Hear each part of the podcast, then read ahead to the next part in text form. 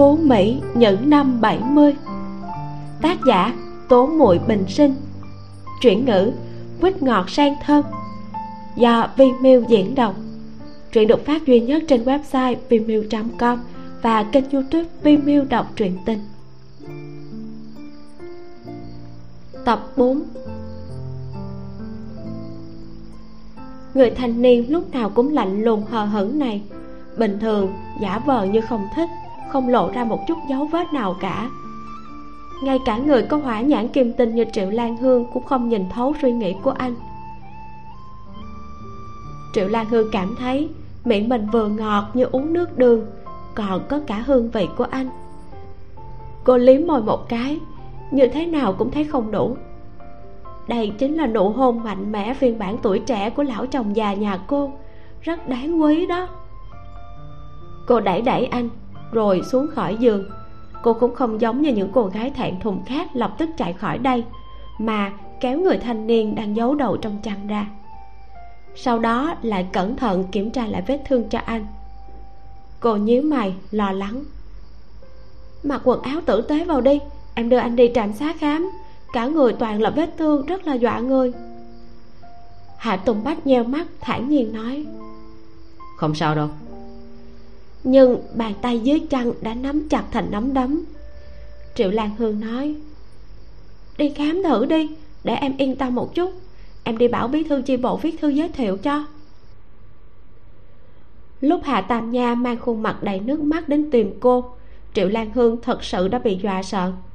Cô vội vàng chạy như bay về xem hạ tùng bách. Nhưng mà anh thì ngược lại vẫn bình tĩnh nói chuyện, vẫn hành động bình thường mặc dù trên người anh có rất nhiều vết thương, xem ra có lẽ không bị thương bên trong nội tạng. Chỉ là vết máu trên đầu nhìn có chút dọa người thôi. Suy nghĩ một lát, triệu lan hương vẫn cảm thấy không yên tâm. Cô vẫn muốn đưa anh đến bệnh viện kiểm tra đầu. Vũng máu động trên mặt đất ở trên núi có lẽ không phải là của anh. Nếu đầu anh mà chảy nhiều máu như thế, lấy đâu ra chuyện còn có thể lật người cô lại mà hôn nữa? Triệu lan hương vừa tức vừa buồn cười. Đám người này vây đánh hạ tùng bách, thế mà lại bị anh đánh cho thảm đến như vậy, đúng là quá kém. Trước đó, khi nghe những người trong thôn nói, cô có thể hiểu được chuyện gì xảy ra. Vương chốc đầu lại nói ba hoa chích chòe vài câu về cô và hạ tùng bách. Anh xúc động không nói hai lời đã vung tay lên đánh hắn. Còn đám người đứng đó chẳng những không can ngăn ngược lại, còn nhìn anh không vừa mắt mấy người đó cầm cuốc sản lên giúp vương tróc đầu đánh anh. Hạ tùng bách là kẻ lều màng đánh như không muốn sống nữa. Đánh đến mức máu chảy cũng không dừng, khiến đám người kia đều sợ hãi.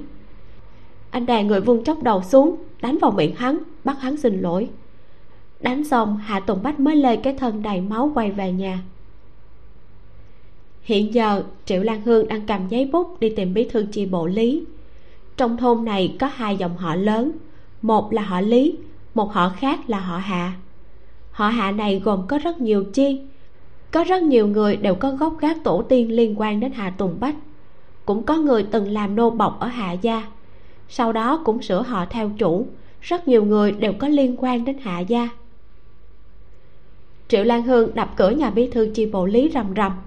Cô nói, đồng chí hạ tùng bách bị một đám người đánh cho máu chảy không ngừng, chỉ sợ trên người còn có vết thương bên trong tôi muốn đưa anh ấy lên bệnh viện trên thị trấn kiểm tra.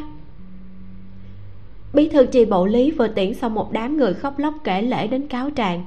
Thì bên này triệu lan hương đã tới. Ông ta đau hết cả đầu sắc mặt có chút khó coi. Tôi còn chưa tìm câu ta tính sổ thế mà cô còn tự đưa người tới cửa.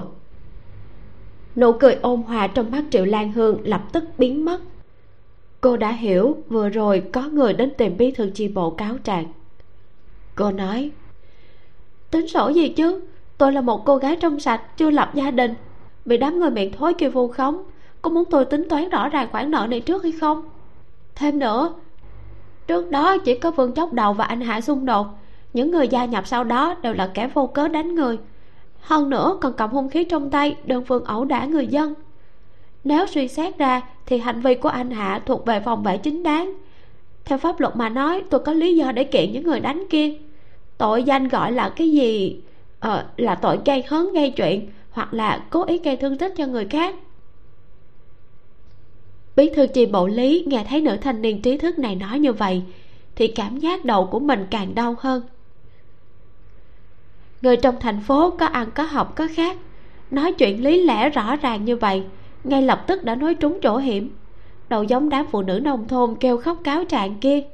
Nói tới nói lui chỉ có chuyện, cậu hai nhỏ họ hạ đánh người thế nào và đánh ai thê thảm như thế nào. Bí thư chi bộ không dám gây khó dễ cho triệu lan hương, cũng không dám gây khó dễ cho tưởng mỹ lệ. Hai cô gái nhỏ này, người này lợi hại, người kia còn lợi hại hơn. Thư của lãnh đạo gửi xuống bảo chăm sóc giúp đỡ vẫn còn nằm trên bàn của ông ta kia kìa ông ta đập mạnh lên cái bàn, tức giận nói. Cô nói đều có lý, nhưng mà không đáng để cô dính líu tới thằng hai nhà họ hạ tài liệu đề cử của cô, lý lịch nhập đáng của cô. Những thứ này đều có liên quan đến hành vi thường ngày của cô. Cô là một thanh niên tiến bộ, có văn hóa lại trộn lẫn với kẻ xấu như thế. Cô nói xem, người khác sẽ nghĩ như thế nào về cô? Cô còn muốn giữ tiền đồ của mình không hả?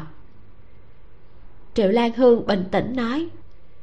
Đó là chuyện khác. Cứu người gấp như cứu hỏa.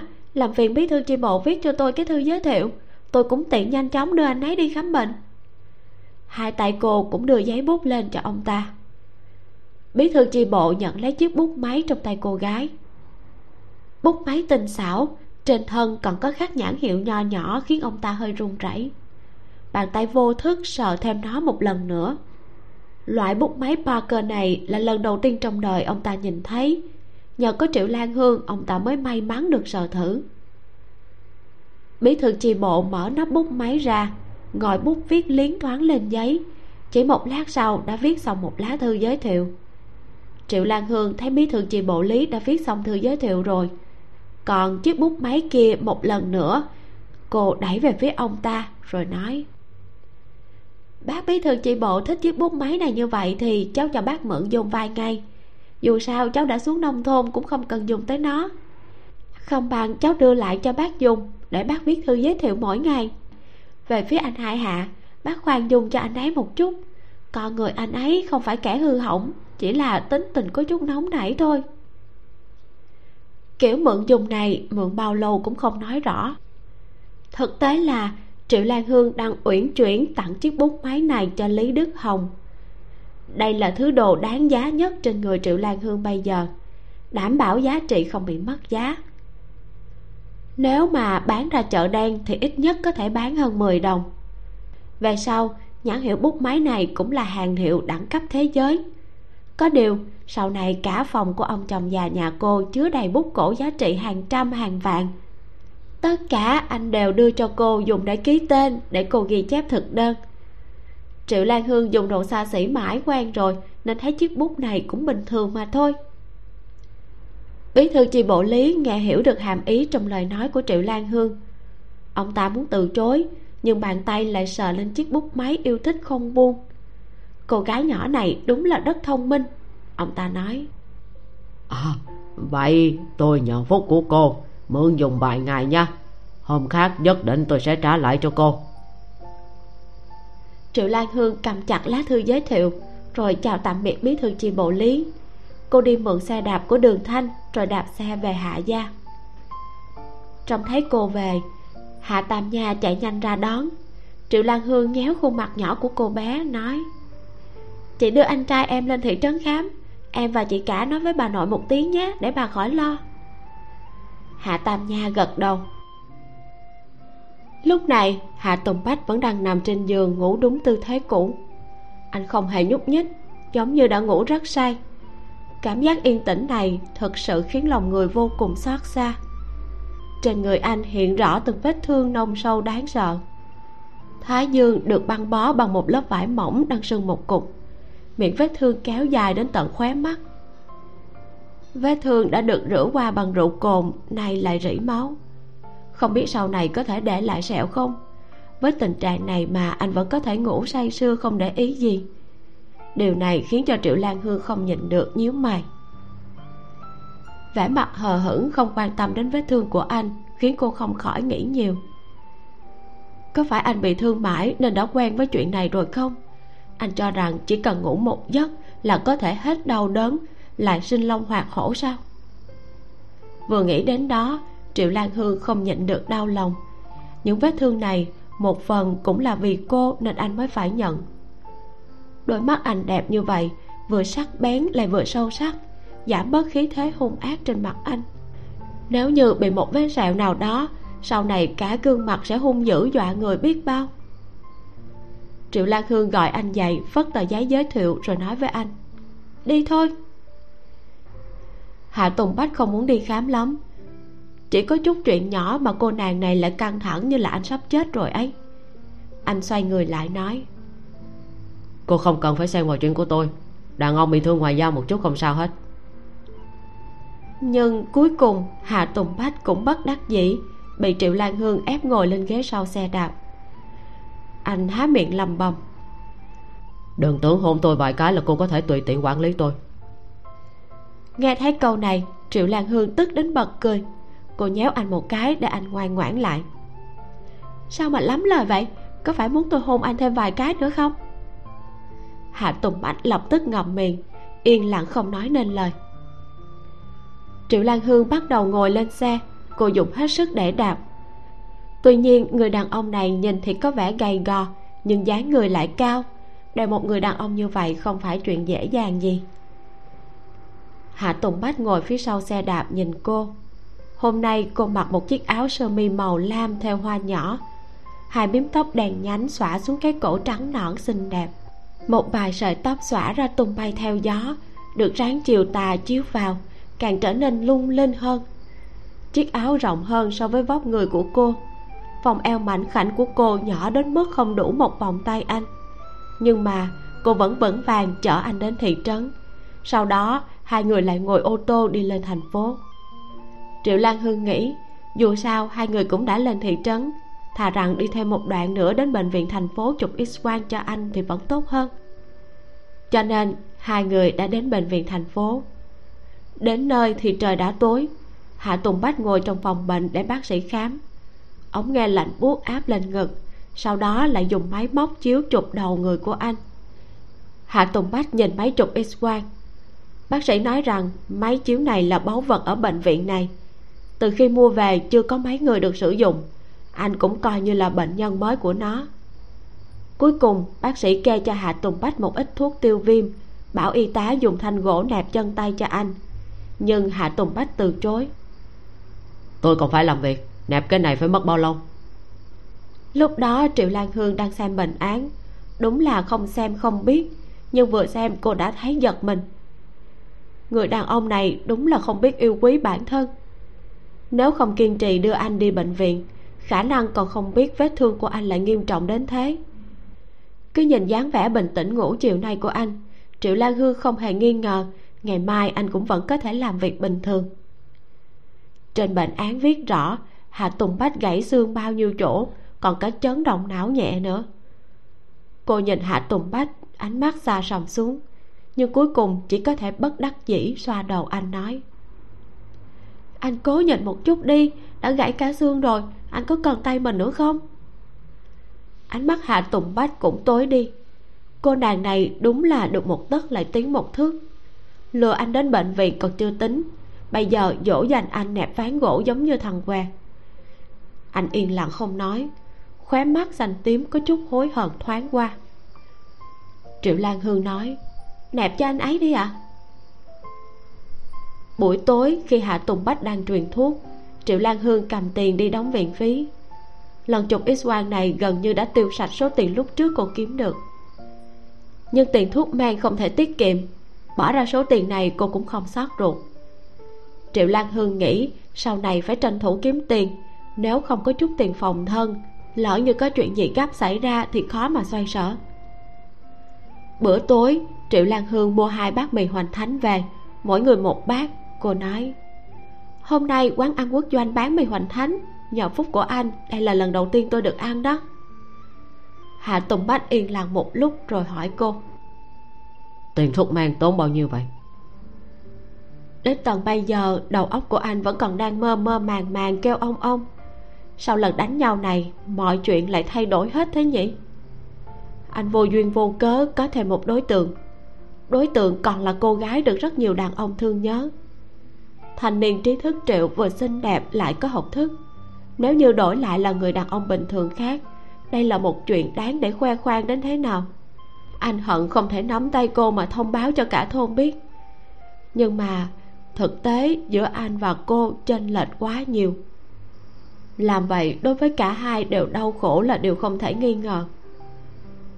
Trong lòng hạ tùng bách hiểu rõ nếu để mọi người biết triệu lan hương là đối tượng của anh, thì cuộc sống sau này của hai người sẽ bị đả kích nặng nề đến mức nào? Anh trầm mặt ăn mì hoành thánh. Miệng hút mì hoành thánh mỏng dai, nhai phần nhân bánh bên trong.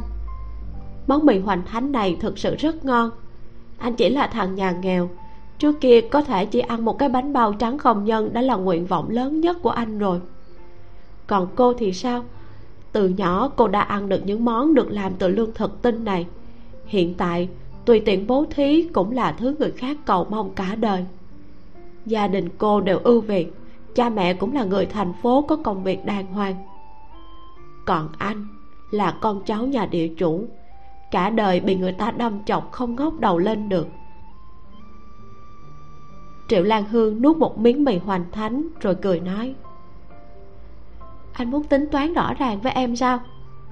Tiền thuốc men không rẻ đâu. Có điều nếu như anh bằng lòng gán thân trả nợ, thì em có thể cân nhắc. Triệu lan hương thấy anh hơi nhíu mày. Cô dùng ngón tay cái vén sợi tóc trên trán của anh ra, sau đó khẽ nói. Hôm nay anh đã đồng ý làm người yêu của em rồi. Đã đồng ý rồi thì không được đổi ý.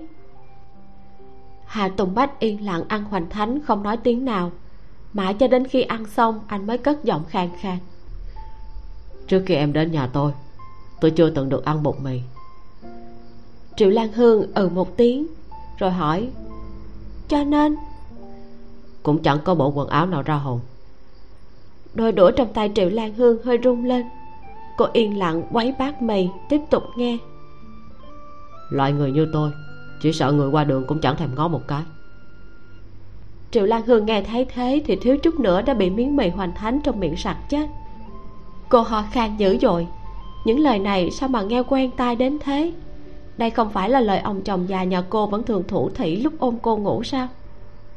Hạ tùng bách không hổ là hạ tùng bách. Dù già hay trẻ thì trong lòng đều khắc sâu ý nghĩ, biết thân, biết phận. Triệu lan hương vội vàng nuốt xuống ngụm súc chặn lời hạ tùng bách đang nói. Đừng nói nữa sự thật là em đã quăng cho anh vô số ánh mắt ám chỉ mà. Hạ tùng bách lập tức yên lặng. Triệu lan hương cũng nhìn thẳng vào anh. Đôi mắt của người đàn ông này sâu thẳm, long lanh như hồ nước. Khi nhìn chằm chằm vào người khác, thì có một vẻ dịu dàng sâu sắc khó tả. Triệu lan hương nhìn gương mặt anh. Cô có thể lờ mờ nhận ra được gương mặt lịch sự tao nhã dịu dàng của sau này. Dáng người nhà họ hạ rất tốt ngay cả gương mặt này cũng đủ để khiến cô thất điên bác đảo rồi. Nhìn bao lâu cũng không đủ. Có điều, triệu lan hương vẫn thích dáng vẻ không để ý điều gì. Giống như nghe con đè lên người cô, ngang tàn bá đạo không biết nói lý vậy. Khi anh tỉnh táo lại, sẽ cuộn mình quay về với vỏ bọc của mình, giống như con rùa đen. Dù cô có kích thích thế nào thì cũng bất động. Triệu lan hương nhìn anh truyền thuốc khi xong hết lại gọi y tá đến thay thuốc mới. Hạ tùng bách không nói lý được với cô nàng này. Cứ nói đến đầu lại đau đớn. Anh trừng mắt nói với cô. Ngủ. Sáng ngày hôm sau triệu lan hương đưa hạ tùng bách về thôn hà tử cũng tiện thể xin lý đại lực cho cô nghỉ. Nhưng lý đại lực lại bất đắc dĩ nói hôm nay là chủ nhật. Triệu lan hương bấy giờ mới vỗ đầu một cái hai ngày nay đúng là bận rộn quá, ngay cả ngày nghỉ mà cô cũng không nhớ. Khi cô về đến nhà, tưởng mỹ lệ đã cầm theo hai đoạn xương ống đang đứng trước cửa nhà họ hạ. Khi nhìn thấy cô, tưởng mỹ lệ lập tức chậm chân. Đợi cô lâu lắm rồi đó, rốt cuộc cô đi đâu vậy? Cánh mũi của cô ta phập phồng, sau đó hết mũi lên nói, nè, xương ống cô cần, lần này có thể nấu mì cho tôi ăn được rồi chứ? Triệu lan hương quan sát hai đoạn xương ống lớn trong tay tưởng mỹ lệ. Ôi, đúng là nhà giàu ra tay có khác. Tưởng mỹ lệ thế mà lại mua hai đoạn xương có rất nhiều thịt. Triệu lan hương tự hỏi lòng mình. Cô không dám phá sản như vậy đâu. Khi mua xương ống còn lẫn thịt, không thể nghi ngờ là phải bỏ ra phiếu thịt mới mua được. Thứ này chính là xương nhiều mà thịt ít. Phần lớn đều là xương, không được mấy miếng thịt gia đình bình thường, làm gì mà dám chà đạp lên phiếu thịt như vậy? Cũng may là có tưởng mỹ lệ cam lòng. Vốn dĩ, triệu lan hương không có tâm trạng nào nấu mì cho tưởng mỹ lệ cả. Nhưng nhìn thấy hai đoạn xương ống màu mỡ nhiều thịt này, hai mắt cô không nhịn được sáng lên.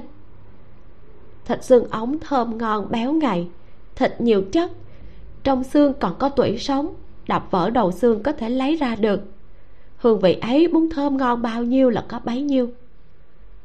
Lần này, hạ tùng bách bị gãy xương. Đúng là nên ăn nhiều canh xương ống, ăn gì bổ nấy. Cô đang định lên thị trấn mua xương ống về hầm canh. Không ngờ buồn ngủ lại gặp chiếu manh. Có người đưa sẵn gối đầu đến cho cô. Cô nói, đúng lúc tôi muốn ăn mì với nước hầm xương, tôi mua lại một chút của cô nhé. Triệu lan hương muốn dùng xương ống này hầm canh cho hạ tùng bách nói xong cô liền lấy phiếu thịt ra. Tưởng mỹ lệ kiêu ngạo nói, coi như cô biết nhìn hàng, xương ống này không tệ lắm đúng không? Tôi phải bỏ ra phiếu thịt mấy cân đó, hôm nay tôi muốn ăn một bữa thoải mái. Mấy ngày lao động vất vả vừa rồi đối với tưởng mỹ lệ mà nói không khác gì bị dày vò dưới địa ngục. Từ bé đến giờ, cô ta chưa từng chịu khổ như vậy. Vì khen thưởng cho vài ngày kiên trì của bản thân cô ta nghiến răng nghiến lợi lấy phiếu thịt của mình tiết kiệm được đi mua xương ống có thịt về. Thực tế thì, suy nghĩ của cô ta vô cùng đơn giản, nhưng lại rất thô bạo. Xương không có thịt còn nấu được bát mì ngon như vậy, nếu xương có thịt thì sao? Có thịt thì chắc chắn phải ngon hơn xương không rất nhiều chứ. Triệu lan hương cười hiếp mắt nhận lấy cả hai ống xương này, rồi nói, cô về trước đi, gần đến giờ ăn cơm cô tới đây là được tưởng mỹ lệ làm bầm đồng ý. Triệu lan hương xách hai ống xương như mang theo bảo bối đến bên cạnh giếng nước. Cô cẩn thận rửa sạch một lần hai ống xương. Tướng mỹ lệ chọn hai khúc xương này, nhìn bề ngoài vô cùng tốt. Hai đầu phình ra, ở giữa nhỏ, có nghĩa là bên trong có nhiều tủy sống, nấu canh rất có dinh dưỡng. Sau khi triệu lan hương rửa sạch xương ống, cô gọi chị cả hạ tới bình thường, chị cả hạ thường băm cỏ khô, lực tay rất lớn. Chị ấy chỉ cần chặt một cái, xương ống rắn chắc đã nứt ra. Triệu lan hương dùng nước sôi trần qua xương ống, sau đó cẩn thận lọc ra khúc xương nào có thịt, khúc nào không có thịt. Xương không có thịt để hầm nước súp còn xương ống có thịt thì để nấu mì. Cô rửa sạch nồi đất, đổ đầy một nồi nước, sau đó dùng gừng, tỏi để loại bỏ mùi tanh. Còn nhỏ vài giọt rượu trắng rắc một chút gia vị đặc biệt rồi dùng lửa nhỏ để hầm. Ngọn lửa chậm rãi bén vào đáy nồi, tinh hoa trong xương cốt dần dần thẩm thấu ra ngoài vào nước súp. Theo thời gian trôi qua, nước súp trong veo dần dần trở thành màu trắng sữa. Nó đang tích tụ từng giọt tinh hoa từ xương cốt. Nồi canh sôi lên ùng ục, mùi thơm nồng không ngừng tràn qua nắp nồi bay khắp phòng mãi đến khi nồi nước đầy được đun cạn còn một nửa. Lúc này, hương vị mới là ngon nhất. Trong lúc chờ nước dùng, triệu lan hương từ từ làm sợi mì. Cô kéo kéo, rồi đập đập. Biến đống bột mì trắng nõn trước mặt thành những sợi mì dẻo dai. Cô còn bỏ thêm cả nấm, mộc nhĩ phơi khô vào cùng. Đến khi triệu lan hương nấu xong một nồi xương ống, cả căn phòng đều mang mùi thơm đậm đà cô múc một bát mì mang đến phòng hà tùng bách chưa đến 12 giờ trưa, tưởng mỹ lệ đã tới. Vừa bước vào cửa, mùi thơm đậm đà đã sọc vào mũi cô ta. Mùi thơm này khiến cô ta tăng thêm cảm giác chờ mong. Tưởng mỹ lệ không nhịn được khẽ nuốt nuốt nước miếng. Triệu lan hương nói, qua đây ăn đi. Lúc này, triệu lan hương mới chú ý tới, phía sau tưởng mỹ lệ còn có một người nữa. Chính là đường thanh đường thanh đẩy gọng mắt kính lên, ngượng ngùng nói. Nghe nói chỗ này có đồ ăn ngon, tôi lại tới. Triệu lan hương gọi hai người ngồi xuống ăn mì. Tưởng mỹ lệ và đường thanh cũng không cần người khác tiếp đãi. Bản thân tự cầm bát lấy mì trong nồi. Muốn ăn bao nhiêu thì lấy bấy nhiêu. Lần này, triệu lan hương nấu rất nhiều nước dùng, mì cũng nhào rất nhiều.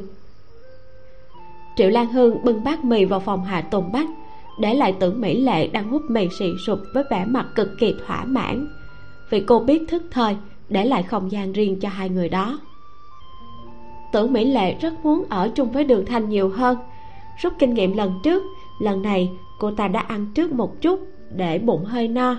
Cô ta sợ tướng ăn của mình quá mức khoa trương. Nhưng mà, sự thật chứng minh cô ta đã phí công chuẩn bị. Lúc tưởng mỹ lệ dùng đũa gắp miếng mì đầu tiên trong đầu cô ta đã không còn nhớ tới đường thanh nữa. Ngon quá là ngon, thật sự rất ngon. Cô ta bị bát mì này chiếm hết đầu óc. Bát mì lần này hoàn toàn khác với lần trước, hương vị còn đậm đà, còn ngon hơn gấp nhiều lần. Nắm trên núi ngấm dầu mỡ từ xương ống, khiến hương vị ngọt ngào nguyên chất. Cắn một miếng thôi, nước trong cây nấm đã tràn ra khỏi khoang miệng khiến người ta không nhìn được mà suýt xoa nấm này còn là loại rất lớn, không giống loại nho nhỏ bán trên thị trấn. Một cây nấm thôi đã đủ nhét căng miệng. Bên trong bát mì hương vị giòn giòn của mộc nhĩ và sợi mì dẻo dai trắng tinh cũng không kém chút nào. Cắn vào một miếng là có thể nghe thấy mùi mộc nhĩ đứt gãy. Lúc đường thanh ăn mì, vẻ mặt cũng rất hưởng thụ. Triệu lan hương đúng là một người có tài mỗi lần cô nấu món gì đều có thể khiến người ta kinh ngạc vui mừng.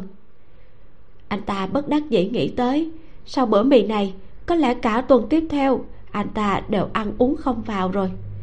Cho nên chỉ có thể vui sướng hưởng thụ món mì xương ống thơm ngon lần này. Nhớ kỹ từng hương vị như vậy mới có thể chịu được cái dạ dày sắp bị đả kích. Còn tưởng mỹ lệ, cô ta ăn xong một bát lại đi lấy thêm một bát nữa. Lần này cuối cùng không ai cấm nổi cô ta ăn nhiều. Cô ta có thể thoải mái ăn thịt, thoải mái ăn mì khi cô ta cố hết sức chín trầu hai hổ, cuối cùng mới hút được tủy sống béo ngậy từ trong xương ra. Trong ánh mắt lóe lên sự hưởng thụ không cách nào che giấu được. Ăn xong hai bát mì tưởng mỹ lệ buông bát xuống, vừa thỏa mãn lại vừa khó chịu. Cố đứng dậy mà không đứng nổi cả hai người, đường thanh và tưởng mỹ lệ đều cố hết sức nhồi cho đầy dạ dày.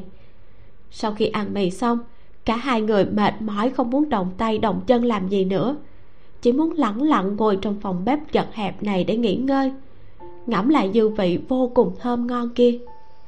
Dường như vị giác vẫn chưa tỉnh lại từ bát mì thơm ngon ấy. Đường thanh chỉ chỉ vào sợi mì dính bên khóe miệng của tưởng mỹ lệ.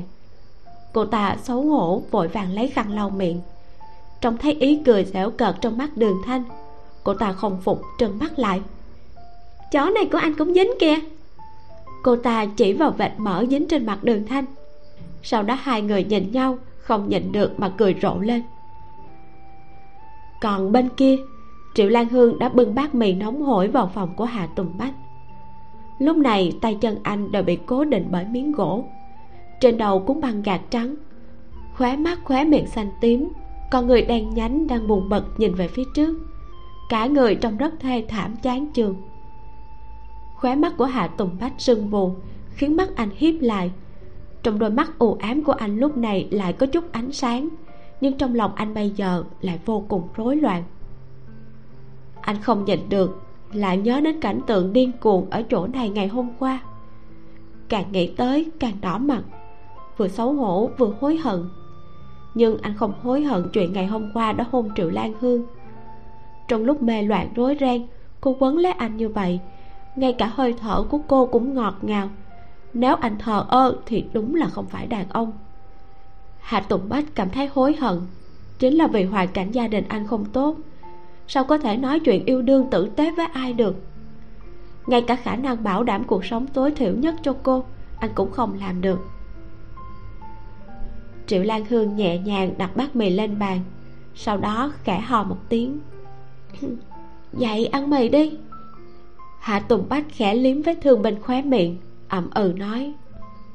Bỏ mấy cái nẹp này đi tôi đâu phải người qua anh giơ cánh tay được nẹp bằng gỗ lên ánh mắt vừa buồn bực vừa bất đắc dĩ. Nói xong anh cúi đầu dùng răng cắn nút bụng nhưng đột nhiên lại bị triệu lan hương kéo lại. Cô nói bác sĩ nói nhất định phải nẹp ba tuần. Anh cố gắng nhịn một chút đi. Sau đó, cô bưng bát mì đến trước mặt anh, nhìn anh cười. Chẳng lẽ anh không muốn thử nghiệm cảm giác để em đút cho anh ăn sao? Nghe thấy thế, sắc mặt hạ tùng bách lập tức thay đổi. Ngay cả vẻ bình tĩnh tối thiểu cũng bị công phá, không thể duy trì nổi. Anh khẽ ho một tiếng. Trên làn da màu lúa mạch hiện lên một chút sắc đỏ. Anh cất giọng khàn khàn nói một cô gái như em sao suốt ngày mở miệng ra nói chuyện còn lưu manh hơn cả đàn ông vậy sau đó hạ tùng bách quay đầu đi. Để anh tự ăn. Triệu lan hương biết hạ tùng bách không dễ dàng tiếp nhận nổi dáng vẻ tàn phế của mình. Anh không muốn ngay cả ăn uống cũng làm phiền người khác. Chuyện anh có thể nhìn được tuyệt đối sẽ không phát ra một tiếng. Ngày hôm qua khi triệu lan hương kéo anh dậy khỏi giường khi đó anh đã sốt đến đầu óc mơ hồ rồi cô gấp một miếng mì thổi vài cái rồi đưa đến bên miệng anh. Cô gấp một miếng anh ăn một miếng. Được rồi để anh tự ăn. Hạ tùng bách cố hết sức dùng hai bàn tay bị nẹp ôm lấy chiếc bát sứ. Anh khom người ghé miệng vào sát bát bắt đầu ăn mì. Anh ăn từng ngụm lớn ngay cả nhai cũng không thèm. Sau khi ăn mì xong anh yên lặng một lát rồi trầm giọng nói. Anh muốn nói với em một chuyện triệu lan hương ngước mắt nhìn anh. Hạ tùng bách nói làm người yêu của em cũng được nhưng anh có một điều kiện. Sau đó vẻ mặt anh lại quay về dáng vẻ hững hờ giống như trước kia. Anh thản nhiên nói chuyện em là người yêu của anh không được nói với người nhà càng không thể nói với người khác. Nếu như có thể duy trì một năm chúng ta lại nói tiếp. Anh không quan tâm cô gái này có ý gì khi muốn làm người yêu của anh.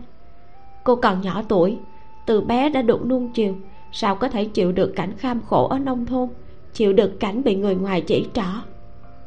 Một năm không công khai quan hệ, sẽ không ai biết cô từng là người yêu của một người đàn ông có gia đình là thành phần địa chủ. Như vậy cũng không ai có thể chê bai dè biểu cô được. Có điều đừng nói một năm, chỉ sợ rất nhanh cô đã nhận ra anh là một người đàn ông nhàm chán vô vị, chẳng bao lâu sẽ chạy mất. Sau khi nói xong hạ tùng bách nhìn cô. Ánh nhìn hung ác và bá đạo. Khi nghe anh nói xong, phản ứng đầu tiên của cô là tức giận. Cô hận không thể đập thẳng bát mì trên tay lên đầu anh, để anh tỉnh táo lại một chút. Anh muốn chơi trò yêu đương bí mật sao? Ở thời đại này, yêu đương không xác định mục tiêu kết hôn đều là dở trò lưu manh ông chồng già nhà cô là người không biết chịu trách nhiệm như vậy ư? Nhưng mà, khi nhìn thấy khóe mắt xanh tím của hà tùng bách cô lại có chút áy náy, sau đó cũng tỉnh táo lại. Dường như triệu lan hương đã hiểu được lý do vì sao anh lại nói vậy. Trong lòng cô cảm thấy ấm áp, cũng rất muốn khóc. Cô nhét một sợi mì vào miệng mình, trả lời qua loa một tiếng. Vậy một năm sau thì sao? Một năm sau. Hạ tùng bách không biết, có lẽ đến lúc đó người đã chạy mất rồi còn có thể làm thế nào anh uống một ngụm nước mì rồi nhẹ nhàng nói. Qua một năm anh sẽ chính thức là người đàn ông của em. Không phải là người yêu của em mà là người đàn ông duy nhất của em. Nghe thấy thế triệu lan hương lập tức cảm thấy ăn ngon miệng hơn. Cô cười hiếp mắt tiếp tục ăn mì. Hạ tùng bách đã ăn xong một tô mì. Triệu lan hương lấy xương ống mà cô lựa ra để anh ăn thịt hút tủy xương. Thịt mỡ trắng trong béo ngậy, hòa quyện với hành lá giòn rụm cô biết hà tùng bách thích ăn mỡ, vô cùng thích, nhất là cái loại cắn một miếng vào có thể chảy ra mỡ. Hoặc là kiểu hầm cách thủy đến mức mềm như sau đó chỉ cần nhẹ nhàng hút một cái đã hóa thành nước thịt béo ngậy. Khóe môi hà tùng bách khẽ đồng đầy, nhanh chóng gặm hết thịt trên khúc xương trong tay triệu lan hương. Ngay cả tủy trong xương ống cũng được hút sạch sẽ, không thừa giọt nào anh nhìn tay cô đã bị bẩn lắc đầu cất giọng khàn khàn nói. Không ăn nữa không ngon. Ăn mì hút nước là được rồi. Triệu lan hương dùng đũa ném khúc xương anh vừa gặm xong vào trong bát sau đó liếc mắt nhìn anh. Rõ ràng là ăn sung sướng còn giả vờ giả vịt. Triệu lan hương không nhịn được cảm thấy rất buồn cười. Cô chỉ vào mấy khúc xương còn lại trong bát nói. Còn thừa ba miếng nữa anh đừng có lãng phí anh không ăn, chẳng lẽ muốn em ăn đồ thừa trong bát của anh sao? Hạ tùng bách khó xử nhìn cô, cảm giác như bị cô làm khó. Lúc triệu lan hương đang muốn nói thêm điều gì đó, đột nhiên bên ngoài truyền đến tiếng ồn ào. Hai người đều giật mình, vội vàng ngẩng đầu lên. Triệu lan hương lập tức đi ra khỏi phòng. Cô nhìn thấy chị cả hạ đang vội vàng chạy về từ đằng xa, còn hạ tam nha đang bị một bà thím xô đẩy chỉ vào đầu mắng thằng hai nhà họ hạ đâu? Bảo nó ra đây, chúng ta phân xử. Nó ăn gan hùng rồi à? Dám động tới thanh sơn nhà tôi. Nhanh bảo nó ra đây nói cho rõ. Cục vàng nhà tôi bây giờ cũng kêu đau cả người. Có lẽ thời gian tới không làm được chuyện gì nữa. Mấy người phụ nữ trong thôn đứng trước cửa nhà họ hạ mắt to. Khí thế hung hăng, chờ chị cả hạ tính sổ. Chị cả hạ sao có thể ngăn cản được trường hợp này? Chị cuốn quýt ngăn cản, vội vàng kéo em gái mình lại sau đó vỗ tay cô bé một cái, ý bảo cô bé nói chuyện. Một bà thím không kiên nhẫn nói, bọn tôi không hiểu người điếc như cô nói cái gì, bảo thằng hai nhà cô ra đây. Có lẽ trong lòng bọn họ cũng biết, nhà họ hạ vừa nghèo vừa rách, không có gì đáng để phí công diễn trò. Ngay cả tiền bồi thường có lẽ cũng không trả được. Bọn họ đến đây chỉ là để xả giận, muốn kéo hạ tùng bách ra đánh một trận cho bỏ tức phụ nữ nông thôn sức lực cũng không thua kém đàn ông, chuyện đánh nhau cũng không kém một chút nào. Triệu lan hương lén lút kéo hạ tam nha qua chỗ mình, nhỏ giọng nói, em đi tìm bí thư chi bộ tới đây, nói với ông ấy là có người muốn đánh nhau ở nhà chúng ta. Triệu lan hương thì bước ra ngoài, cười hiếp mắt nói, giữa trưa các thím đều ăn cơm xong rồi à nhìn thấy nữ thanh niên trí thức đến từ thành phố ăn mặc chỉnh tề, xinh đẹp, lại ăn nói nhỏ nhẹ khiến lửa giận trong lòng bọn họ vơi bớt một chút. Một bà thím hỏi cô, nữ đồng chí, cô có thấy thằng hai nhà họ hạ ở đâu không? Triệu lan hương lắc đầu hỏi, tôi nghe nói chồng của các thím bị anh ấy đánh, là ai bị thương? Nghe thấy câu này, mấy người phụ nữ kia cho rằng nữ thanh niên trí thức này muốn giúp bọn họ, cho nên đều nhanh chóng nói ra tên những người đàn ông nhà mình. Triệu lan hương thầm nhớ kỹ những cái tên này chu gia trần nói cô ấy quen biết hết người trong thôn hà tử này. Triệu lan hương mới tới, nên chỉ nhớ được những người ở trong đại đội mà thôi. Trong số những người bọn họ vừa nói, cô không nghe thấy vương chốc đầu triệu lan hương nở nụ cười, không khách khí chút nào. Cô bình tĩnh nói với bốn người phụ nữ kia, bây giờ mọi người đến đây xin lỗi anh hà một tiếng, chuyện này coi như xong. Vừa nghe thấy những lời này, bầu không khí bình tĩnh giữa đám người đột nhiên nổ tung bốn người kia vừa đè xuống lửa giận, lúc này lại bắt đầu bùng nổ. Ây da, hóa ra cô cũng cùng một phe với thằng hai nhà họ hả? nữ đồng chí, cô không phân biệt được thị phi thì đừng có xen mồm vào. Một con nhóc như cô thì biết cái gì? Tuy rằng ngoài miệng triệu lan hương vẫn nở nụ cười, nhưng nụ cười ấy rất lạnh lùng. Chỉ vì thành phần gia đình anh không tốt, xuất thân không tốt, cho nên khi xảy ra chuyện đánh nhau những người kia mới dám đổi trắng thay đen không hề kiên kỵ chút nào. Mỗi người đều dám xông đến dẫm đạp anh một cước. Bọn họ biết anh trước giờ luôn yếu thế, bị đánh cũng chỉ biết ngậm bồ hòn làm ngọt. Dựa vào đâu mà bọn họ cho rằng hạ tùng bách vĩnh viễn sẽ không phản kháng? Khi bị những lời trầm chọc đầy ác ý của những người này, lúc đánh nhau có lẽ trong lòng hạ tùng bách cũng rất khổ sở. Triệu lan hương nói, lấy ái đảng hạ thanh sơn phan ngọc hoa dương chí mẫn. Những người này tôi đều sẽ nhớ kỹ. Lát nữa tôi sẽ đi tìm công an. Bốn người này đã phạm vào tội cố ý gây thương tích tụ tập đánh nhau không chỉ phá hoại an ninh trật tự nơi công cộng còn làm chậm trễ công việc của đội sản xuất. Bây giờ anh hạ vẫn còn đang nằm liệt trên giường không dậy nổi. Anh ấy không đi báo công an được thì tôi sẽ báo thay anh ấy. Cô dọa ai hả? Dám nói hù nói vượng để xem tôi xé nát miệng cô ra hay không? Mấy thím tôi chưa bao giờ dọa người khác. Tôi cũng không nói hưu nói vượng. Không tin cứ chờ rồi sẽ biết. Mọi người có thể về hỏi chồng mình xem, hôm qua bọn họ có nhục mạ anh hạ hay không? Có phải đã đánh anh hạ không? Có phải còn lấy cuốc sản đánh nhau không? Tội cố ý gây thương tích nếu nghiêm trọng sẽ phải ngồi tù. Rốt cuộc mấy người có muốn xin lỗi hay không? Vợ lý ra hít sâu một hơi, tức giận nói, chồng tôi còn bị thằng hai nhà họ hạ đánh cho không xuống được giường kia kìa nữ đồng chí à cô bớt dọa người khác đi. Triệu lan hương lắc đầu nói, đám người lý ấy đảng tụ tập đánh người, còn dùng hung khí, coi như là phạm tội, hơn nữa còn là tội cố ý gây thương tích. Trong tay của tôi có kết luận về vết thương của anh hạ do bác sĩ viết để chứng minh. Chỉ cần có nó, tôi có thể đi báo công an. Chỉ cần báo một tiếng, đám đàn ông nhà các thím sẽ bị bắt. Thím có tin không? Triệu lan hương vừa nói dứt lời dường như cô nghe thấy tiếng rơi vỡ trong phòng hạ tùng bách cô vội vàng kéo áo chị cả hà bảo chị đi xem thử có chuyện gì. Rất nhanh, bí thư chị bộ lý đã chạy đến hạ gia. Nhìn thấy hai đám người ngày hôm qua khiến ông đau hết cả đầu, mặt lập tức đen xì. Bốn người phụ nữ là có thể diễn được một vở kịch. Cho nên, khi nhìn thấy bí thư chi bộ lý tới, họ khóc không ngừng, khóc rất tội nghiệp mấy bà thím kia cáo trạng. Bí thư chi bộ à nữ đồng chí này kết bè với phật tử xấu, ông mau bảo cô ta viết kiểm điểm đi. Cô ta còn dọa báo công an nữa. Bí thư chi bộ lý nghiêm mặt, không vui nói. Đàn ông nhà các cô đánh nhau trước mặt đội xây dựng thì vinh quang lắm hả?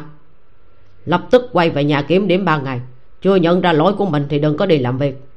Dù công trình có chậm một chút cũng không cần đám phần tử như mấy người gây rối nghe thấy thế, bốn người phụ nữ kia đều hoảng hốt. Tuy rằng đào mương rất mệt, nhưng mà công điểm lại không ít. Vất vả một ngày thuận lợi kiếm được 10 công điểm. Biết kiếm đâu ra chuyện dễ dàng như vậy chứ.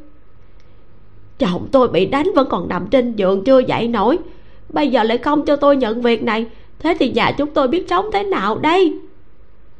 Lúc này, lý đại lực nghe tin cũng chạy tới. Anh ta xa sầm mặt nói ồn ào cái gì mà ồn ào? Lại còn khóc nữa. Bà bao nhiêu tuổi rồi mà còn như vậy? Trong giọng nói uy nghiêm của lý đại lực lộ ra vài phần tức giận. Bốn người phụ nữ kia gạt lệ, không dám tiếp tục khóc ra tiếng nữa. Chỉ đứng bên cạnh thúc thích lau nước mắt. Sau đó, lý đại lực nói, đánh nhau, nói chuyện lung manh là không được. Lần này chồng các thím cũng sai, cậu hai nhà họ hạ cũng sai. Hai bên đều phải viết bản kiểm điểm. Mọi người phải nhớ kỹ sau này không được tái phạm nữa. Đợi đến khi bí thư chi bộ thấy mọi người hối cải lúc này mọi người mới được quay trở lại làm việc tiếp. Anh ta nhìn về phía mấy bà thím kia nói cũng không được oán giận trong lòng càng oán giận lại càng không được. Nếu tiếp tục gây chuyện đồng chí triệu báo công an bắt người đến lúc ấy thể diện của đội sản xuất chúng ta cũng mất hết. Sau khi bị dạy dỗ bốn người kia ngoan ngoãn về nhà trong lòng cũng không dám oán hận đội trưởng đội sản xuất nói là do chồng bọn họ gây chuyện. Lời anh ta nói rất chắc chắn. Lý đại lực đến đây nói hai câu đã khiến đám người kia ngoan ngoãn nghe lời. Triệu lan hương ở bên cạnh nhìn không phục cũng không được. Cô mỉm cười nói cảm ơn đội trưởng. Lý đại lực hừ một tiếng sau đó nói Hừm, một cô gái nhỏ tuổi như cô khi nóng nảy lên cũng lợi hại ghê nhỉ? Dừng một chút anh ta nói tiếp chuyện báo công an thì thôi đi lần đánh nhau này ảnh hưởng rất nghiêm trọng, lại còn đánh nhau tại công trường, làm mất hết mặt mũi thôn hà tướng mấy ngày nữa, đại đội trưởng sẽ mở cuộc họp phê bình. Cả cậu hai nhà họ hạ và đám người kia đều phải lên nhận lỗi. Cô không có ý kiến gì chứ? Lý đại lực chỉ học hết tiểu học. Năm ấy, anh ta xếp thứ nhất trong cuộc thi vào trường trung học tốt nhất trong thị trấn. Đáng tiếc nhà nghèo không thể tiếp tục đi học, chỉ có thể quay về làm nông tuy rằng cả nhà lý đại lực đều vùi đầu làm việc, nhưng trong lòng anh ta vẫn có vài phần tôn trọng với những người làm công tác văn hóa, cũng hay giúp đỡ những thanh niên trí thức. Bởi vì lý đại lực không được đi học, còn đại đội trưởng của thôn bên cạnh từng đi học, biết dùng khoa học kỹ thuật chỉ đạo xã viên của mình trồng trọt, khiến năm nào cũng được mùa nên lý đại lực vô cùng hâm mộ. Tất cả đều vì anh ta không biết chữ nên mới thiệt thòi sau này, anh ta tìm thanh niên trí thức giúp đỡ. Tuy rằng những người thanh niên này không am hiểu việc nhà nông, nhưng bọn họ lại nhiệt tình. Sau khi thường xuyên qua lại, lý đại lực đã trang bị được không ít kiến thức cho đội sản xuất của bọn họ.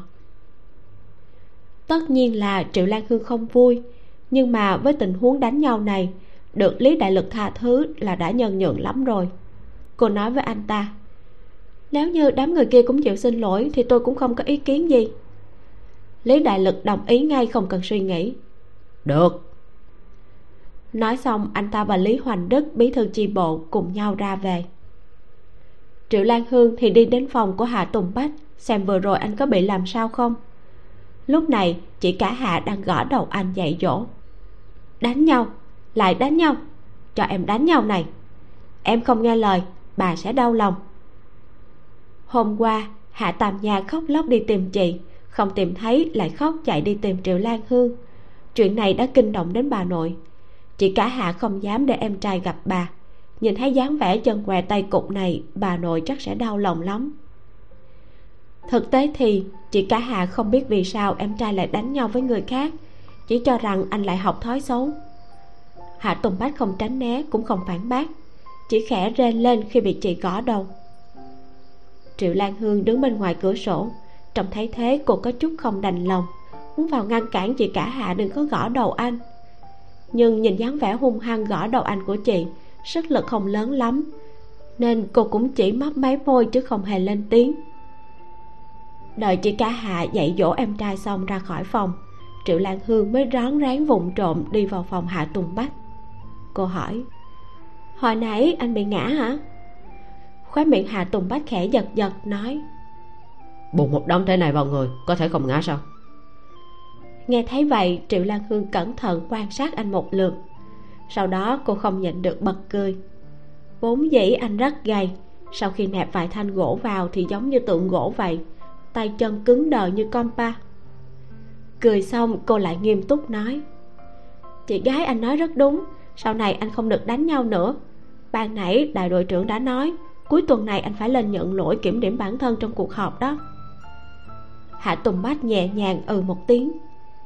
Triệu lan hương dùng ngón tay khẽ vuốt tóc anh, nói, anh có biết cách viết bản kiểm điểm không? Sau đó cô nói tiếp, để em nói cho anh nghe, bản kiểm điểm viết phải có khí thế áp đảo kẻ địch, tích cực hướng về phía trước, giọng điệu phải uyển chuyển khéo léo. Thành phần địa chủ thì sao? Thành phần địa chủ cũng thuộc về tổ chức, là thành phần có thể cải tạo được anh phải tỏ ra là nghiêm túc kiểm điểm, sửa chữa sai lầm. Hành vi vô cớ đánh người của đám người họ phan kia không phù hợp với tác phong tương thân tương ái trong tập thể, phá hoại sản xuất, kéo chân sau của chủ nghĩa xã hội.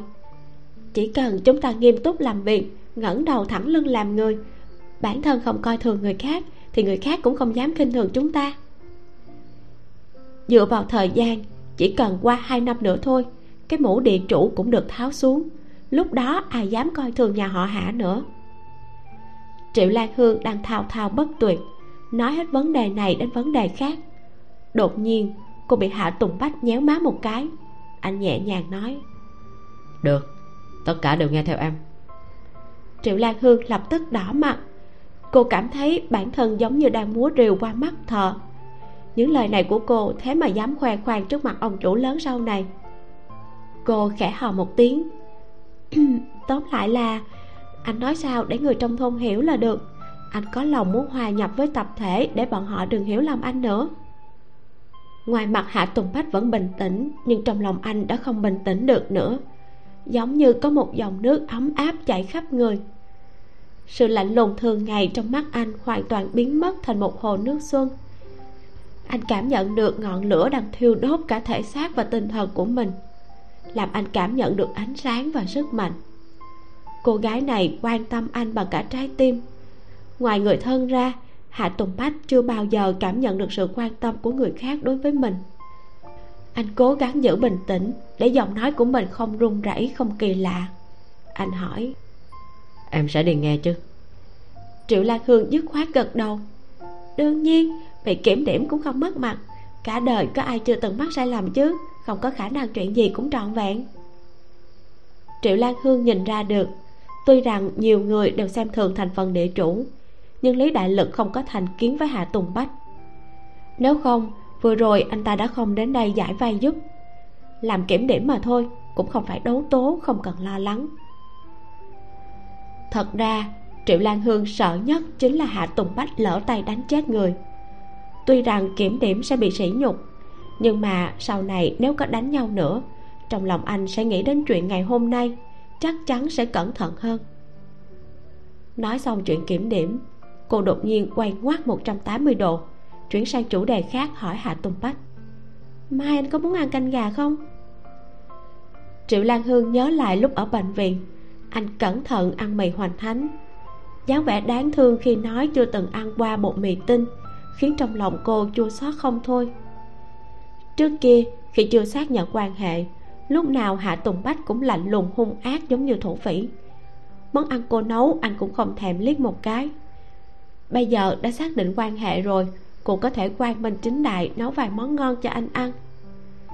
Vẻ ngoài của anh rất được. Kiếp trước, giới truyền thông, tạp chí đều nói anh là người phong độ trong giới kinh doanh. Phiên bản tuổi trẻ của anh chắc chắn là không kém. Đường nét bên ngoài cũng rất đẹp chỉ cần có thêm chút thịt thì chắc chắn là rất đẹp trai. Hạ tùng bách lắc đầu không mấy hào hứng.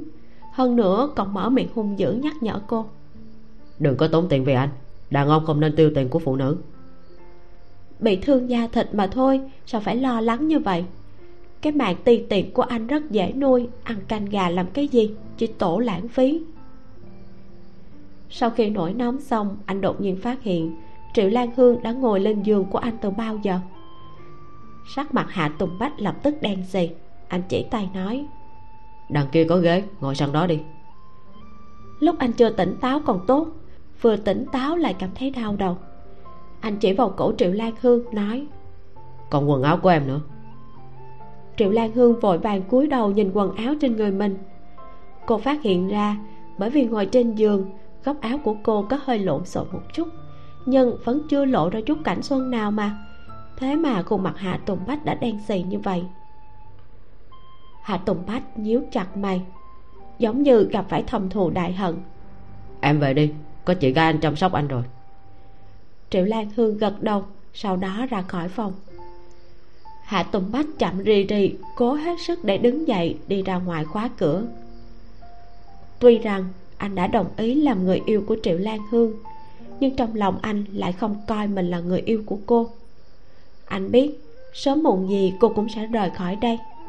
Nếu đã là chuyện biết trước kết quả, anh cũng sẽ dùng hết khả năng của mình để bảo vệ cô. Để sau này cô có thể tìm đối tượng khác mà không vướng mắc điều gì.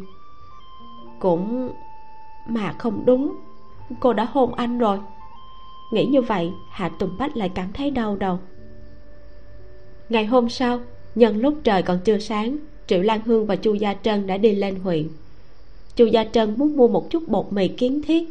Triệu lan hương thì đi mua mấy cân thịt gà. Một hàng dài đang xếp trước cửa hàng bán lẻ.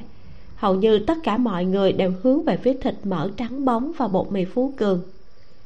Triệu lan hương xếp hàng mua thịt gà, lấy ra phiếu thịt ba cân. Ở cửa hàng bán lẻ, người bán hàng chặt miếng nào thì người mua phải mua miếng đó. Nếu không may thì khách sẽ mua trúng đầu cổ cánh. Đều là những thứ đầu thừa đuôi thẹo, có phàn nàn cũng chẳng có tác dụng gì. Ở thời đại này, người bán hàng chính là thượng đế.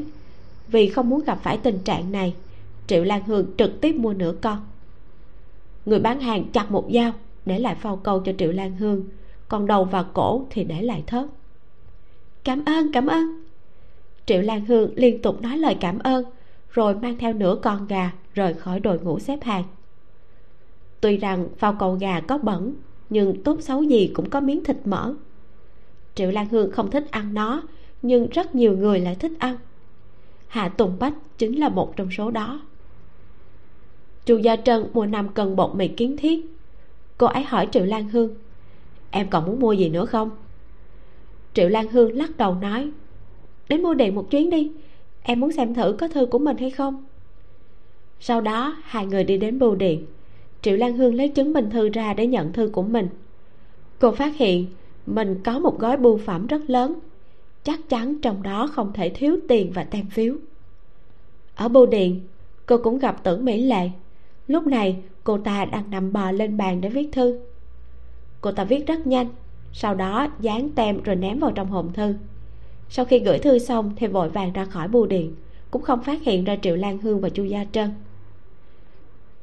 triệu lan hương mở gói đồ của mình ra. Bên trong có sữa mạch nha do mẹ cô gửi tới và một lá thư nhăn nhúm vì bị đè lên. Cô mở thư ra đọc. Trong thư chỉ viết đơn giản vài lời về chuyện trong nhà. Ví dụ như tiểu hữu tử đã đi học, ông nội lại huấn luyện một đám nhóc trong đại viện, thần kỳ xây dựng được một tiểu đội nhí.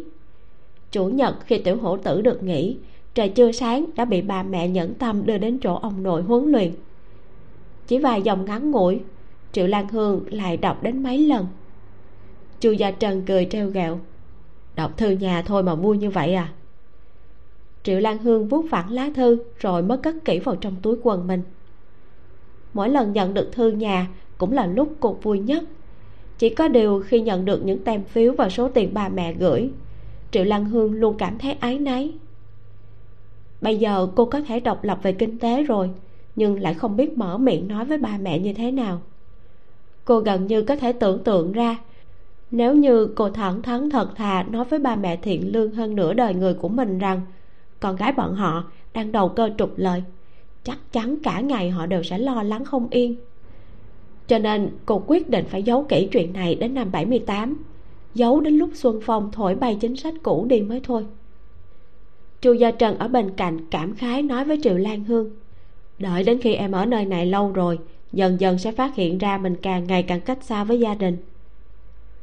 Nói xong, chu gia trần gục đầu xuống, vẻ mặt giống như có chút mất mát. Triệu lan hương lấy lại tinh thần. Không nghĩ đến ba mẹ nữa, cô an ủi chu gia trân chị muốn về nhà à? Chu gia trân gật đầu, hốc mắt có chút nước. Làm gì có người con nào xa nhà lại không nhớ nhà chứ? Chu gia trân thở dài. Năm đầu tiên xuống nông thôn, không biết chị đã trốn trong chăn khóc bao nhiêu lần. Năm đó vì kiếm miếng ăn chị mới phải xuống đây. Hàng năm mỗi khi tết đến âm lịch được ngồi tàu về nhà chính là lúc chị vui nhất. Chị nghĩ nếu như có thể về nhà luôn thì tốt quá. Dù sau khi về có phải làm việc mệt mỏi, đào quặng, đào than đá, làm cu ly ngoài đường sắt, chị cũng không sợ. Dù đau khổ vất vả thế nào, chị cũng chịu đựng được nếu không có chỗ nào để ở, chỉ cần cho chị một góc hiên nào đó ngã ra đất nghỉ ngơi cũng được rồi. Chị chỉ sợ. Vừa nói, cô ấy vừa nghẹn ngào, nước mắt cũng tuôn rơi. Chị chỉ sợ, đột nhiên bọn họ bị ốm, chị không thể ở bên cạnh chăm sóc bọn họ được. Đây là điều mà một người làm con khó chịu nhất, cũng là chuyện vô cùng chua xót. Chu gia trân nức nở. Chị không muốn cắm rễ ở thôn hà tử này cho dù nơi này phong cảnh rất đẹp, bạn bè rất nhiệt tình, đội trưởng rất nghiêm túc, nhưng nơi này không có cha mẹ, cho nên đây không phải là nhà. Chị không bao giờ muốn lập gia đình cắm rễ ở nơi này. Trước đây, lúc nhiệt tình hào hứng xin xuống nông thôn, chưa bao giờ chu gia trân nghĩ tới chuyện về nhà lại là vấn đề khó khăn đến vậy. Giữa phố xá đông vui ồn ào, chu gia trân nhớ nhà lệ rơi đầy mặt thi thoảng có một hai người qua đường ngừng chân lại nhìn cô với vẻ mặt thương hại. Trong mắt của cô, bọn họ nhận ra được sự đau khổ vô cùng. Bọn họ khẽ lộ ra sự an ủi, cổ vũ, sau đó lại tiếp tục lướt qua. Trên đời này làm gì có ai chưa từng đau khổ, chưa từng rơi nước mắt. Chỉ có những người nước mắt không chảy ra mà chảy ngược vào trong lòng mà thôi triệu lan hương cũng mũi lòng trước những giọt nước mắt của chu gia trân. Cô yên lặng một lúc lâu, sau đó cất giọng nói. Nếu như chị tin em, thì em nói cho chị biết, trong vòng hai năm nữa chắc chắn chị có thể trở về nhà. Chu gia trân dùng tay áo lau nước mắt, nghẹn ngào khổ sở nói. Làm sao mà tin được? Chẳng lẽ em là thần tiên sống à? Triệu lan hương nói nói không chừng, lời của em còn linh nghiệm hơn thần tiên nữa đó. Triệu lan hương suy nghĩ một chút, cô vẫn cảm thấy rất lo lắng. Cho nên lúc đi ngang qua một cửa hàng sách, cô đã mua cho chu gia trân một quyển. Trong giai đoạn này có rất nhiều sách bị cấm, rất nhiều sách đều không cho đọc, cho nên số lượng sách trong tiệm rất đơn điệu. Sách về đảng là nhiều nhất, gần như địa phương nào cũng có. Cô nhìn quanh một vòng vốn muốn mua cho chu gia trân một quyển hạt giống tâm hồn. Nhưng cuối cùng lại mua cho chị ấy một quyển thép đã tôi thế đấy. Sống ở nơi nhàm chán thế này, để chị ấy đọc nó cũng tốt. Những thanh niên trí thức xuống nông thôn lâu năm rất dễ bị suy sụp. Đời trước triệu lan hương không xuống nông thôn, nhưng cô có nghe nói trên báo chí đưa tin có thanh niên trí thức tự sát.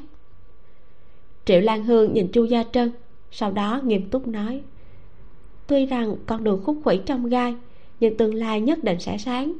Chỉ có người có hy vọng mới không bị vùi dập, vẫn nên kiên trì đọc sách học tập. Chu gia trần nói, chị rất thích món quà của em, cảm ơn. Lần khác chắc chắn chị cũng sẽ tặng em một món quà. Sau đó, triệu lan hương và chu gia trân cùng nhau quay về thôn hạ tử. Triệu lan hương kéo cô ấy về nhà họ hạ. Cô nói chị ngồi đây chờ em một lát, em đi hầm nồi canh gà. Chu gia trân không phản bác. Chị ấy tùy tiện tìm một cái ghế trong phòng bếp ngồi xuống, bắt đầu lật sách ra đọc say sưa triệu lan hương thì bắt đầu bỏ thịt gà ra rửa sạch sẽ, sau đó cắt thành miếng, rồi cho chút rượu và gừng cắt miếng vào. Gà là một món rất dễ nấu. Ngay cả không có gia vị nào, chỉ cần hầm trong nước từ từ cũng có thể nấu được một nồi canh gà thơm ngon. Thời gian dần dần qua, ngọn lửa nhỏ dưới đáy nồi giúp tinh hoa trong từng miếng thịt gà hòa vào nước canh mỡ vàng óng ánh nổi lên trên mặt nước. Từng làn hơi bốc lên, những hạt cẩu kỹ đỏ hồng nổi lên, nấm khô từ từ thấm đầy hương vị thịt gà. Bản thân nó cũng tỏa ra mùi vị tinh khiết, hòa lại với nhau trong nồi canh. Triệu lan hương ngồi trước bếp lửa ánh lửa hồng chiếu lên gương mặt trắng nõn của cô, trong mắt tràn đầy mong đợi. Nấu xong, cô bưng một bát ra cho chu gia trân, nói, tiện thể nấu thêm cho chị một bát, chị ăn đi. Không biết chu gia trân đã đọc được điều gì trong sách, mà khi ngước đầu lên, trong mắt chị ấy có một chút dao động. Nếu như bình thường, chắc chắn chu gia trân sẽ không bằng lòng tùy tiện ăn thịt của người khác. Mỗi lần ăn xong chị đều để lại phiếu lương thực hoặc là phiếu thịt. Nhưng lần này, chị ấy không kềm chế được xúc động, chị ấy muốn buông thả một lần. Sau đó, chu gia trân cúi xuống bắt đầu hút canh gà.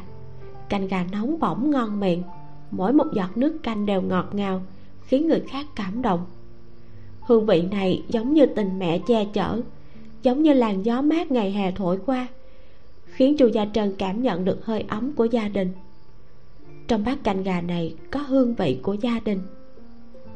Chu gia trân hút nước canh, hưởng thụ canh gà chạy theo cổ họng.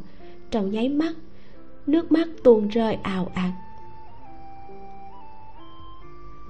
Chu gia trân uống xong bát canh gà, trên trán đã hơi đổ mồ hôi. Dạ dày cũng được làm ấm. Cả người tràn đầy cảm giác sung sướng, phản phất giống như khi còn nhỏ được mẹ ôm vào lòng. Chu gia trân lau nước mắt miếm chặt môi mà nghẹn ngào. Canh ngon thật, giống như hương vị mà mẹ chị thường nấu. Bát canh gà nóng hôi hổi làm cho tinh thần của chu gia trân tốt lên rất nhiều, không còn sầu bi khổ sở nữa. Chu gia trân cười cặp sách lại, từ trong túi lấy ra một phiếu thịt ba lạng để lên trên bàn. Cảm ơn canh gà của em, cuốn sách em tặng chị chị cũng rất thích. Chu gia trân từ đáy lòng mà khen ngợi triệu lan hương nói, chị thích là tốt rồi. Triệu lan hương nhìn theo chu gia trân rời khỏi nhà họ hạ, thuận tiện cũng bưng một bát canh gà đến phòng của hạ tùng bách. Đi tới trước cửa phòng anh, triệu lan hương gõ gõ cửa. Chờ một chút, cô đẩy thử thì phát hiện hà tùng bách đã khóa cửa. Mở cửa? Triệu lan hương nhíu mày kêu.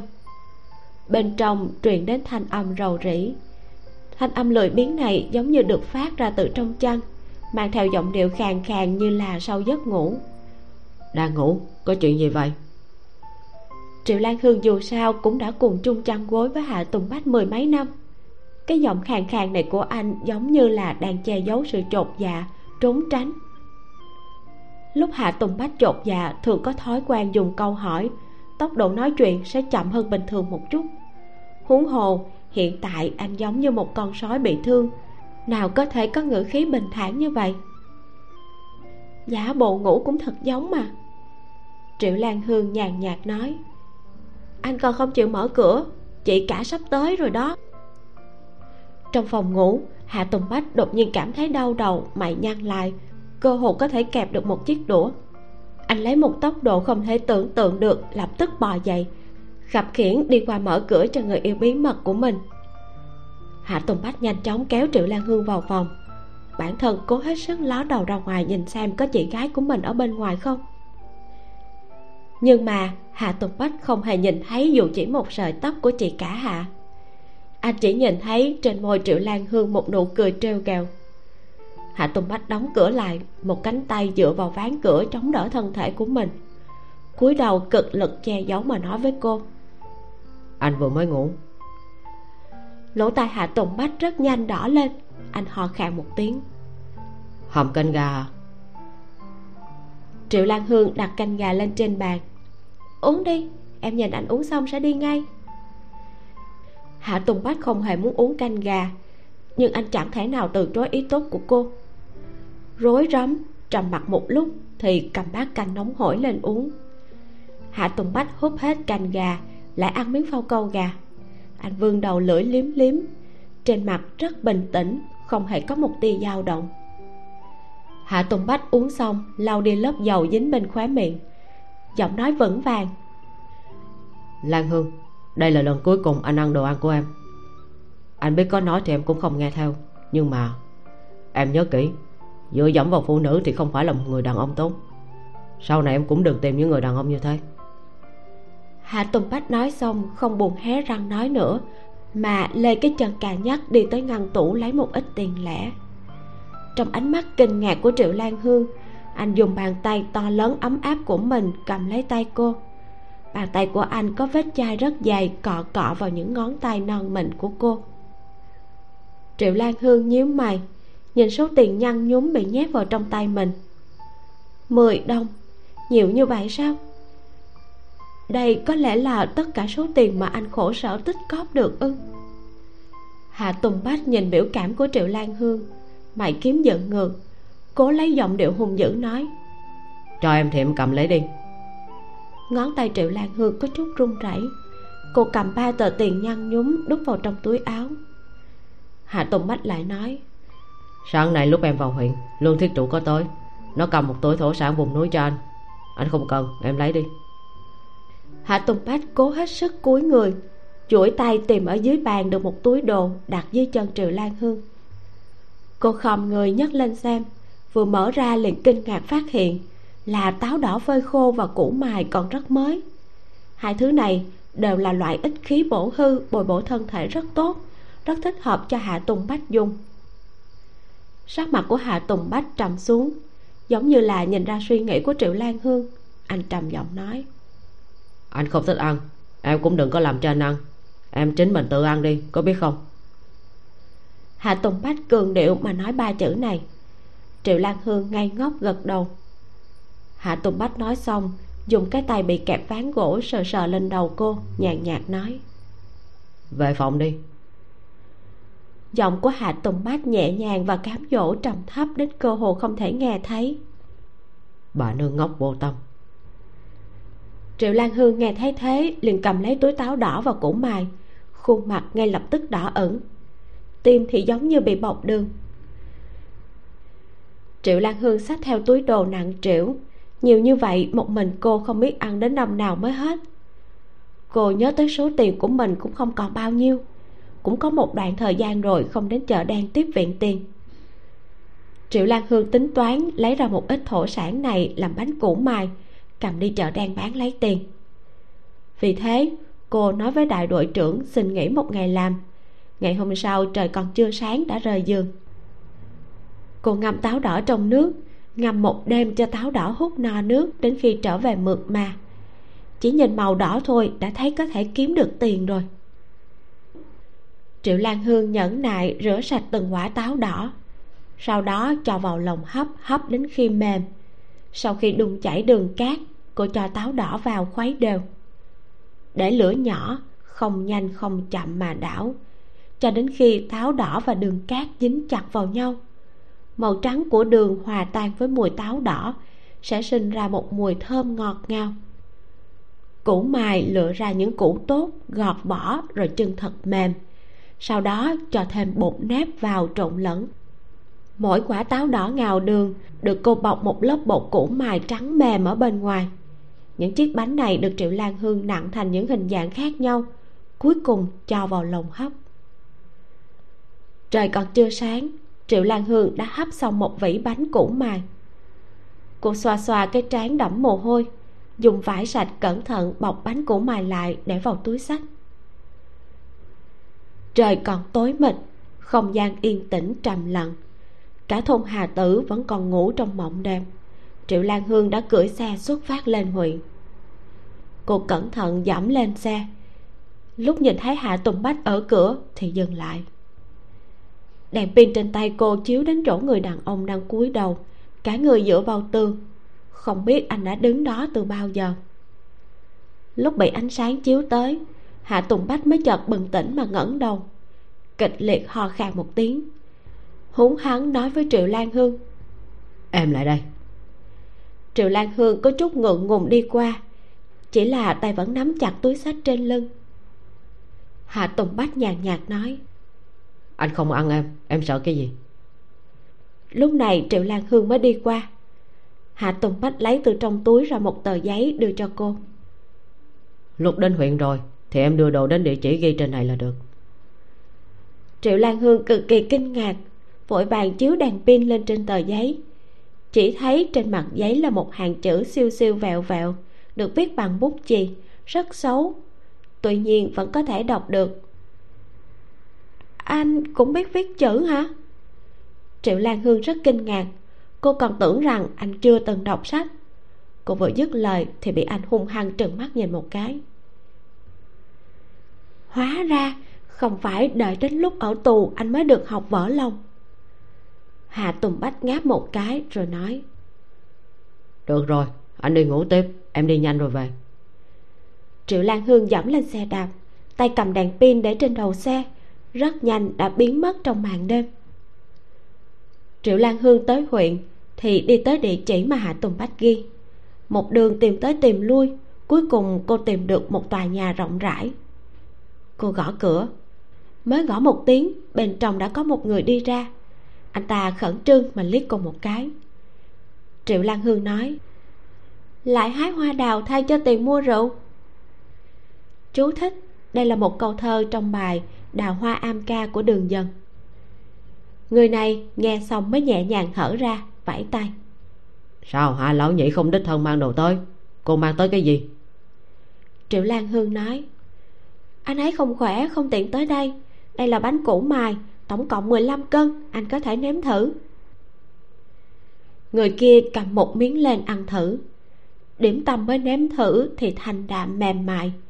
Ăn thêm một miếng thì có hơi dính dính trơn trượt của mứt táo chảy ra.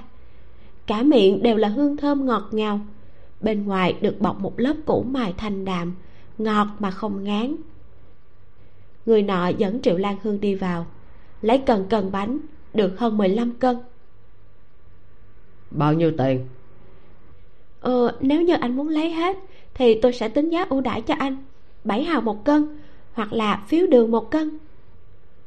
Người nọ nói thầm đắt như vậy sao?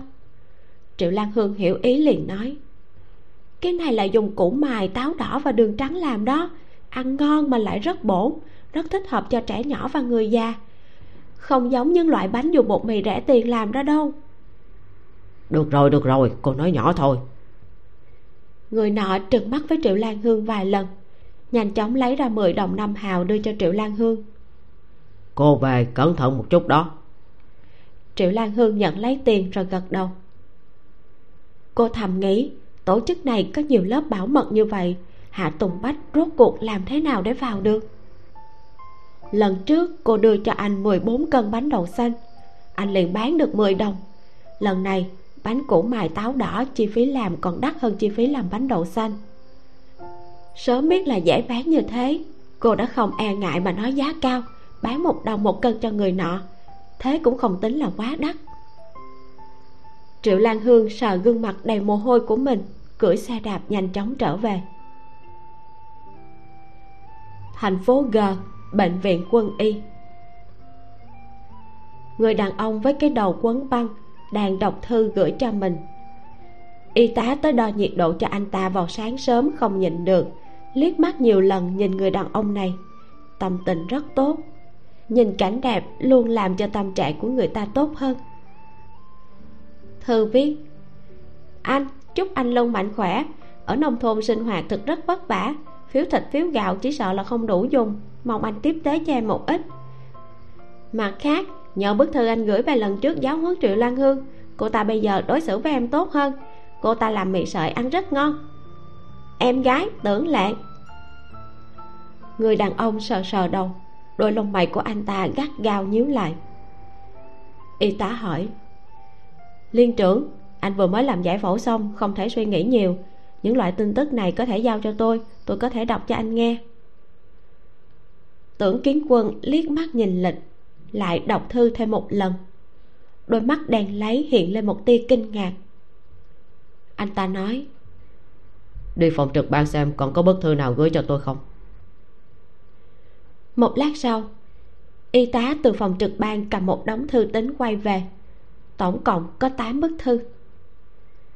Bì thư trắng như tuyết, chữ viết thanh tú tinh tế.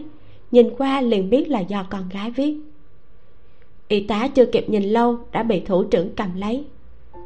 Tưởng kiến quân mở từng bức thư ra đọc bức thư của con gái đều là những lời lẽ ngọt ngào đáng yêu, thể hiện sự nhớ nhung mong đợi. Anh ta đọc từng hàng từng hàng, nhìn chăm chú thật lâu không nói gì. Tưởng kiến quân lại nhìn lịch, ánh mắt anh ta hoàn toàn trầm xuống. Những ngày này, vừa đúng vào thời gian quân khu j diễn tập quân sự. Ba tháng rồi, lan hương trong túi của triệu lan hương là một sắp tiền, còn có phiếu đường, cô thỏa mãn trở về. Lúc đi ngang qua đài đội mạ non, cô thuận tiện đi tìm lương thiết trụ. Cô đưa cho anh ta tờ danh sách trong túi, gồm những thứ mà cô muốn mua như 10 cân bột mì 10 cân gạo nếp và một túi nông sản miền núi. Rất nhanh, lương thiết trụ đưa ra tổng số tiền. 4 đồng 8 hào. Triệu lan hương đưa cho anh ta 6 đồng cô nói, sau này sẽ thường xuyên mua lương thực của anh. Làm sao tôi lại không biết xấu hổ mà để anh làm việc không công chứ? Không cần trả tiền thừa cho tôi. Lương thiết trụ nào dám cầm tiền của cô, anh ta nói, anh bách mà biết sẽ đánh tôi mất. Triệu lan hương nghi hoặc hỏi, chuyện này với anh bách thì có liên quan gì? Lương thiết trụ nhìn thẳng vào cô, trong ánh mắt không có chút nào che giấu ý cười. Triệu lan hương quay đầu đi không ngờ ánh mắt của tên này lại độc như vậy. Anh ta đã nhìn thấu điều mà hạ tùng bách vẫn còn chưa nhận ra. Cô hò khàn một tiếng. Giấu kỹ vào, không được để lộ ra ngoài. Nếu không anh bách biết sẽ nhận đó. Lương thí trụ liên tục gật đầu tỏ lòng trung thành. Triệu lan hương đặt xong lương thực, cảm thấy vô cùng mỹ mãn, trở về thôn hà tử. Tuy rằng xin nghỉ cả ngày, nhưng vì về sớm nên buổi chiều cô chỉ ngủ trưa một lúc rồi đúng giờ tới công trường làm việc. Triệu lan hương đẩy xe nhỏ đến bãi đá thải. Không nghĩ tới ở đó có một thanh niên đang giúp chu gia trân làm việc. Triệu lan hương đi qua người thanh niên nọ liền đỏ mặt ngập ngừng nói. Ờ tôi tôi tưởng hôm nay cô không tới làm việc nên mới tới đây giúp một tay. Triệu lan hương liếc mắt nhìn chỗ đá đã được chuyển gần hết. Ngoài ý muốn liếc nhìn chu gia trân chu gia trân lại nói, cảm ơn đồng chí, anh về làm việc của mình đi. Triệu lan hương nói, mọi việc đều xong hết rồi, cảm giác thật là thoải mái ghê. Chu gia trân hừ một tiếng lần trước không phải mỗi ngày hạ lão nhị đều tới giúp em à? Cậu ta bây giờ thế nào rồi? Vết thương đã khá hơn chưa? Sau đó, chu gia trân lại buồn rầu nói, Ai? Cậu ta cứ tới giúp mãi làm xương cốt của chị cũng lười thành quen. Hôm nay em còn không tới, khiến lưng chị thiếu chút nữa là không đứng thẳng được. Triệu lan hương cười. Vậy thì hôm nay phải cảm ơn đồng chí ngô rồi, bằng không chị đã mệt chết luôn. Lần sau gặp lại, chúng ta nhất định phải cảm ơn lòng nhiệt tình của đồng chí ấy, ha. Chu gia trân đang vô tư bỏ đá vào xe đẩy, vừa làm vừa nghĩ, thì đột nhiên đỏ bừng mặt, đánh nhẹ triệu lan hương một cái hạ lão nhị chị còn chưa cảm ơn mắc gì chị phải cảm ơn anh ta. Nói xong chu gia trân lại nhỏ giọng giải thích. Hồi trước em tặng chị cuốn thép đã tôi thế đấy đó. Chị đang đọc thì anh ta nhìn thấy muốn chia sẻ tác phẩm tâm đắc với chị. Bọn chị chỉ tán gẫu vài câu. Triệu lan hương nghiêm túc nói ừ, đó là một tác phẩm hay hai người nên nói chuyện nhiều hơn giao lưu như vậy rất hữu ích. Chu gia trần nói chị thích thảo luận với em hơn cơ. Triệu lan hương nhanh chóng xua tay. Em không được, cũng không hiểu gì đâu.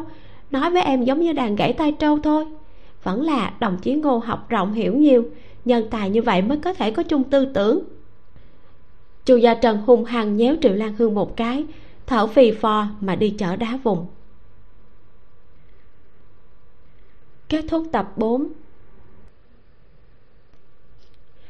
um, hoàn cảnh và tâm trạng của nhân vật chu gia trân trong tập này làm mình nhận ra uh, thanh niên trí thức của thời đại này chẳng những vừa phải sống khổ và vất vả vừa bị ép buộc làm những công việc không thuộc về sở trường của họ mà họ còn rất là hoang mang mất phương hướng cảm thấy tương lai mịt mù và dần dần tinh thần sa sút chán nản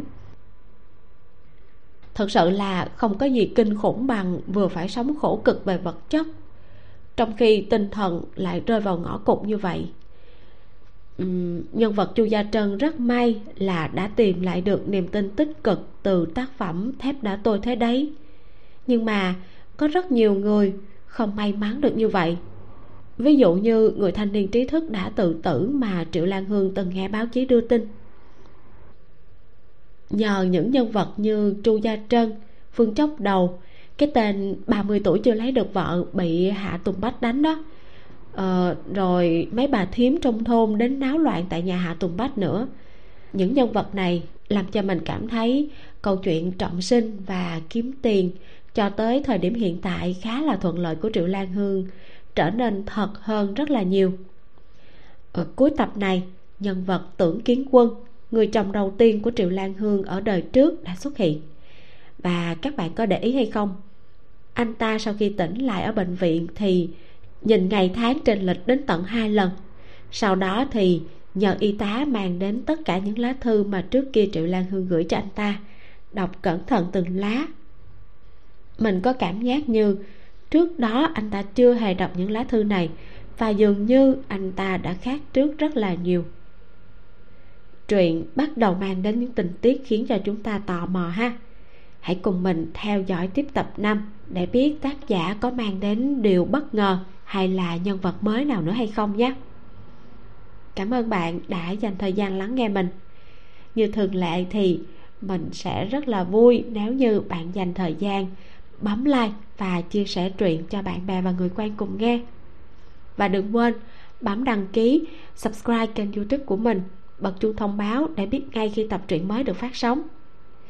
Bạn cũng có thể nghe truyện tại website của mình, vimeo com, và ứng dụng spotify rất là tiện lợi nữa. Ngoài những nơi này thì mình không chia sẻ truyện ở bất kỳ đâu khác. Hãy nghe truyện tại nơi chính chủ để cho mình có thêm động lực tiếp tục nha. Cảm ơn bạn rất nhiều. Mình là Vimeo. xin chào và hẹn gặp lại trong tập sau.